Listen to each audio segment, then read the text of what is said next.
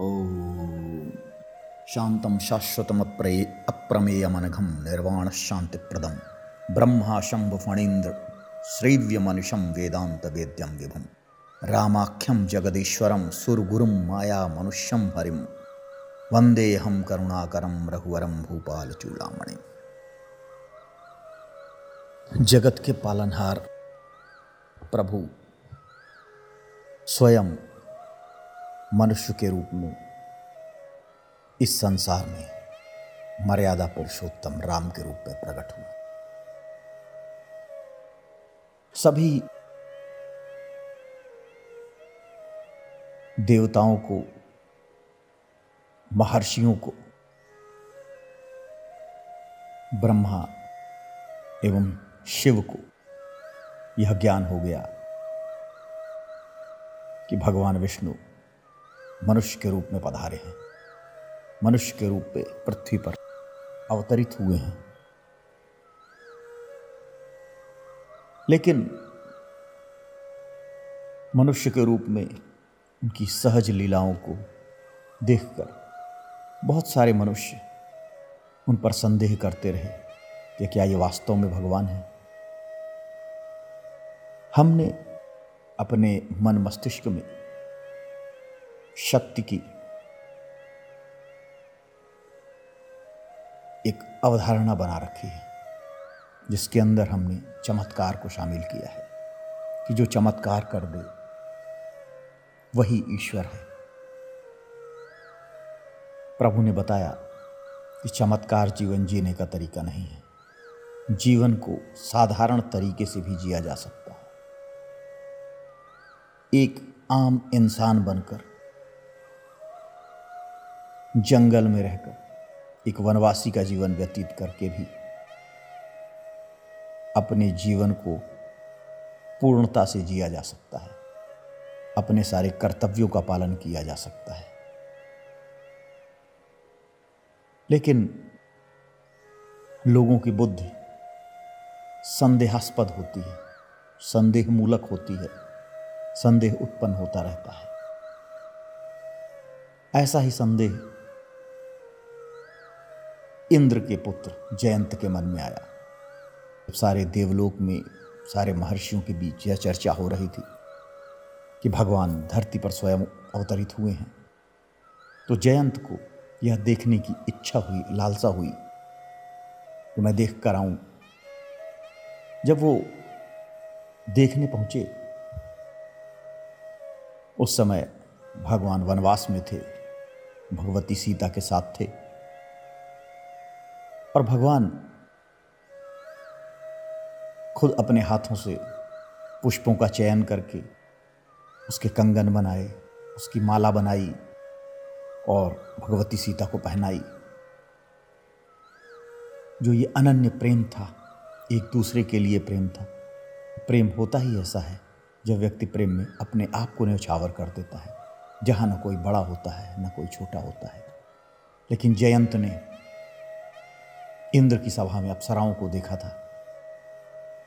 उसको ऐसा लगता था कि जो राजा होगा राजा होगा, जब मेरे पिता की ये सत्ता है कि अप्सराएँ नृत्य करती हैं, हज़ारों महिलाएँ आगे पीछे रहती हैं, बड़ा से बड़ा सौंदर्य बहता है। और सौंदर्य की तो छोड़ो, देवता अपनी समस्त शक्ति लिए खड़े रहते हैं। तो भगवान का स्वरूप कितना विराट होगा। और ये व्यक्ति, जो एक स्त्री के पीछे पागल है, ये भगवान कैसे हो सकता है? मन में संदेह आ गया। क्योंकि जो राजकुमार होते हैं, जिन्होंने जीवन में संघर्ष नहीं किया होता, वो बाहरी चमक दमक को ही सत्य मानते हैं।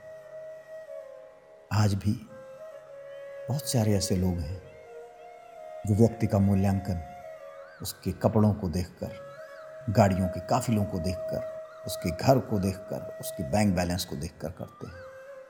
उसके अंदर उनके मेटल को जांचने का तजुर्बा नहीं होता। व्यक्ति है क्या? यही जयंत की के मन में था। उसने भी देखा था कि राजा वो होता है जिसके पीछे हज़ारों स्त्रियाँ हों, जिसके रनिवास में हज़ारों स्त्रियाँ हों दास दासियों का अंबार लगा हो। जिसके पास धन, दौलत, अतुल वैभव वही राजा होता है। और जो परमात्मा है, वो तो इन सारे राजाओं का भी राजा होगा। बड़े बड़े देवता, दानव, सुर, असुर, गंधर्व जिसकी सेवा में लगे होंगे, इस तरह प्रभु होंगे। लेकिन जब आता है, देखता है कि एक साधारण मानव जो अपनी पत्नी के लिए फूल चुन रहा है और उसके कंगन बना रहा है, उसकी माला बना रहा है और माला पहना रहा है, और स्फटिक शिला पर बैठे हुए हैं भगवान राम और सीता। उस प्रेम को नहीं समझ सका, क्योंकि सबसे कठिन इस संसार में अगर कुछ है तो वो प्रेम को समझना है, प्रेम करना है, प्रेम हो जाए। और ये प्रभु के आशीर्वाद से ही होता है कि किसी को प्रेम हो जाए, भक्ति हो जाए। अगर सामान्य मानव से प्रेम हो जाए, पुरुष को स्त्री से प्रेम हो जाए, स्त्री से पुरुष को प्रेम हो जाए, आत्मिक प्रेम हो जाए, जिसमें वासना दूर दूर तक न हो। बड़ा रेयर होता है ऐसा। अगर हो जाए, उस प्रेम में ही प्रभु का अंश दिख जाता है। और अगर वह प्रेम प्रभु से हो जाए तो वह भक्ति बन जाती है। और वो ऐसी भक्ति बनती है कि जहाँ भक्त, उस भक्ति के अलावा कुछ नहीं चाहता। न उसे धन चाहिए होता है, न उसे सफलता चाहिए होती है। न उसे रोगों से मुक्ति चाहिए होती है, न लंबी आयु चाहिए होती है, न ही नाम चाहिए होता है, कुछ नहीं चाहिए होता। उसे बस प्रभु की भक्ति ही चाहिए होती है और वह प्रेम जिसमें वह डूब जाना चाहता है, प्रभु के प्रेम में डूब जाना चाहता है, जिसको भक्ति कहते हैं। और हर जगह संसार में सर्वत्र उसे प्रभु के अलावा, प्रभु के अंश के अलावा और कुछ दिखाई नहीं देता। इस प्रेम को समझने का भान जयंत में नहीं था। उसने जगदम्बा सीता को साधारण स्त्री समझा और उन, भगवान राम को एक साधारण पुरुष समझा और उनकी परीक्षा लेने के लिए उसने कौए का भेष बनाया और कौए का भेष बना के अपनी चोंच से सीता जी के चरणों पर प्रहार किया और एक मांस का टुकड़ा लेकर उड़ गए। भगवान राम ने जब भगवती की हालत देखी, क्रोध से विकल हो गए और उन्होंने ब्रह्मास्त्र चला दिया, ब्रह्मशिर। जब ब्रह्मशिर जयंत के पीछे चला तो जयंत भागा। जो व्यक्ति स्वयं में कुछ नहीं होते, केवल अपने पिता के, अपने नाना के, अपने पूर्वजों के यश के ही कारण, उनकी शक्ति के कारण घमंड करते हैं और उनके बल पर अकड़ते हैं। उनकी हालत ऐसी होती है कि थोड़ी सी परिस्थितियाँ विपरीत हुई हैं कि वो तुरंत अपने पिता की ओर भागने लगते हैं। जयंत के साथ भी यही हुआ। वो भागा भाग कर पिता के पास पहुँचा। जब इंद्र ने देखा कि इसने क्या घोर अपराध कर दिया है। और इंद्र को पता चला कि अगर वह अपने पुत्र को शरण देगा, पुत्र को तो बचा नहीं पाएगा, उसका राज्य समाप्त हो जाएगा, वो इंद्र नहीं रह जाएगा। तुरंत इंद्र ने आदेश दिया कि द्वार बंद कर दिए जाए स्वर्ग के। और जयंत से कहा कि मैं तुम्हें शरण नहीं दे सकता, तुमने घोर अनर्थ कर दिया। जयंत को अब लगा कि यह क्या हो गया? क्योंकि संदेह करना आसान है। बहुत आसान, सहज उत्पन्न हो जाता है संदेह। और आज का समय भी ऐसा ही है। कोई प्रभु पे उंगली उठा देता है, कोई कुछ भी प्रश्न कर देता है। प्रश्न करना जायज़ है, लेकिन कुछ भी प्रश्न कर देना बिना चीज़ों को पढ़े हुए, बिना समझे हुए, ऐसे ही प्रभु का अपमान करने के लिए प्रश्न कर देना। यह एक गलत आदत है। यह गलत विचार है, जिसके दूरगामी परिणाम बड़े भयंकर होते हैं। और जयंत ने तो केवल वैचारिक ही नहीं, उसने तो कायिक कर दिया था, अपने चोंच से मातेश्वरी के चरणों पर प्रहार किया था। इंद्र उसका साथ नहीं दे सकते। वो भागा, ब्रह्मलोक पहुँचा। ब्रह्मा जी ने भी उसका साथ देने से मना कर दिया। कहा, भाई, राम के, द्रोही का राम जो तुमने काम किया है, उसको मैं कहाँ कर सकता हूँ? ये तो भगवान शंकर मृत्यु के देवता है, वहाँ जाओ। शायद वो तुम्हारी रक्षा करे। जब वह शिवलोक पहुँचा भगवान शंकर भी, ने भी हाथ खड़े कर दिए। वो भागता रहा। उसको नारद मुनि मिले। नारद मुनि ने कहा कि जो तुमने कार्य किया है, जो तुम्हारा दोष है, उसका उपचार केवल और केवल भगवान राम के पास है। तीनों लोकों में तुम्हारा कोई तारणहार नहीं है।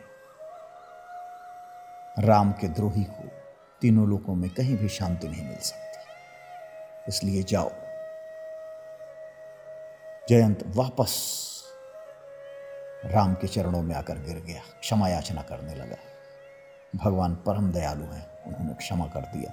लेकिन अपराध ऐसा था कि बिल्कुल छोड़ा नहीं जा सकता। जीवन दान तो दे दिया, लेकिन उसकी एक आँख फोड़ दी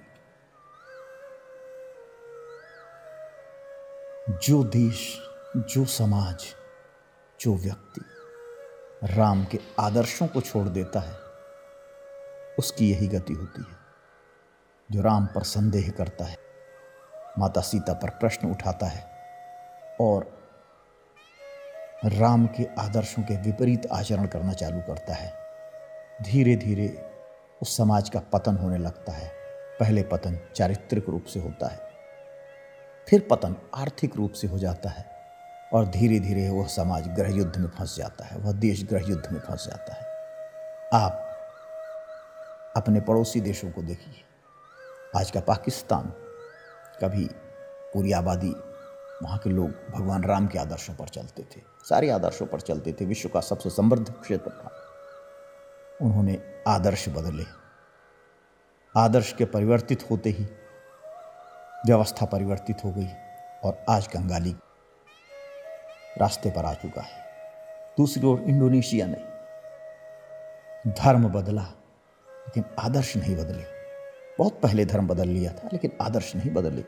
राम के ही आदर्शों पर चल रहा है। रोज प्रातःकाल रामायण का पाठ आता है राष्ट्रीय टेलीविज़न पर, रेडियो पर। आज भी आदर्श राम है। सुखी और संपन्न गति कर रहा है। दो देश हैं, दोनों इस्लामिक हैं। एक ने आदर्श बदल लिए दूसरे ने आदर्श नहीं बदले। आदर्शों को बदलने का यह परिणाम होता है। प्रभु राम के चरणों पर सिर जिसने रखा, राम की बातों को जिसने माना, वो हमेशा से ही इस लोक में सुख और समृद्ध को पाता समृद्धि को पाता है और मृत्यु के पश्चात वैकुंठ को प्राप्त करता हरिओम तत्सत।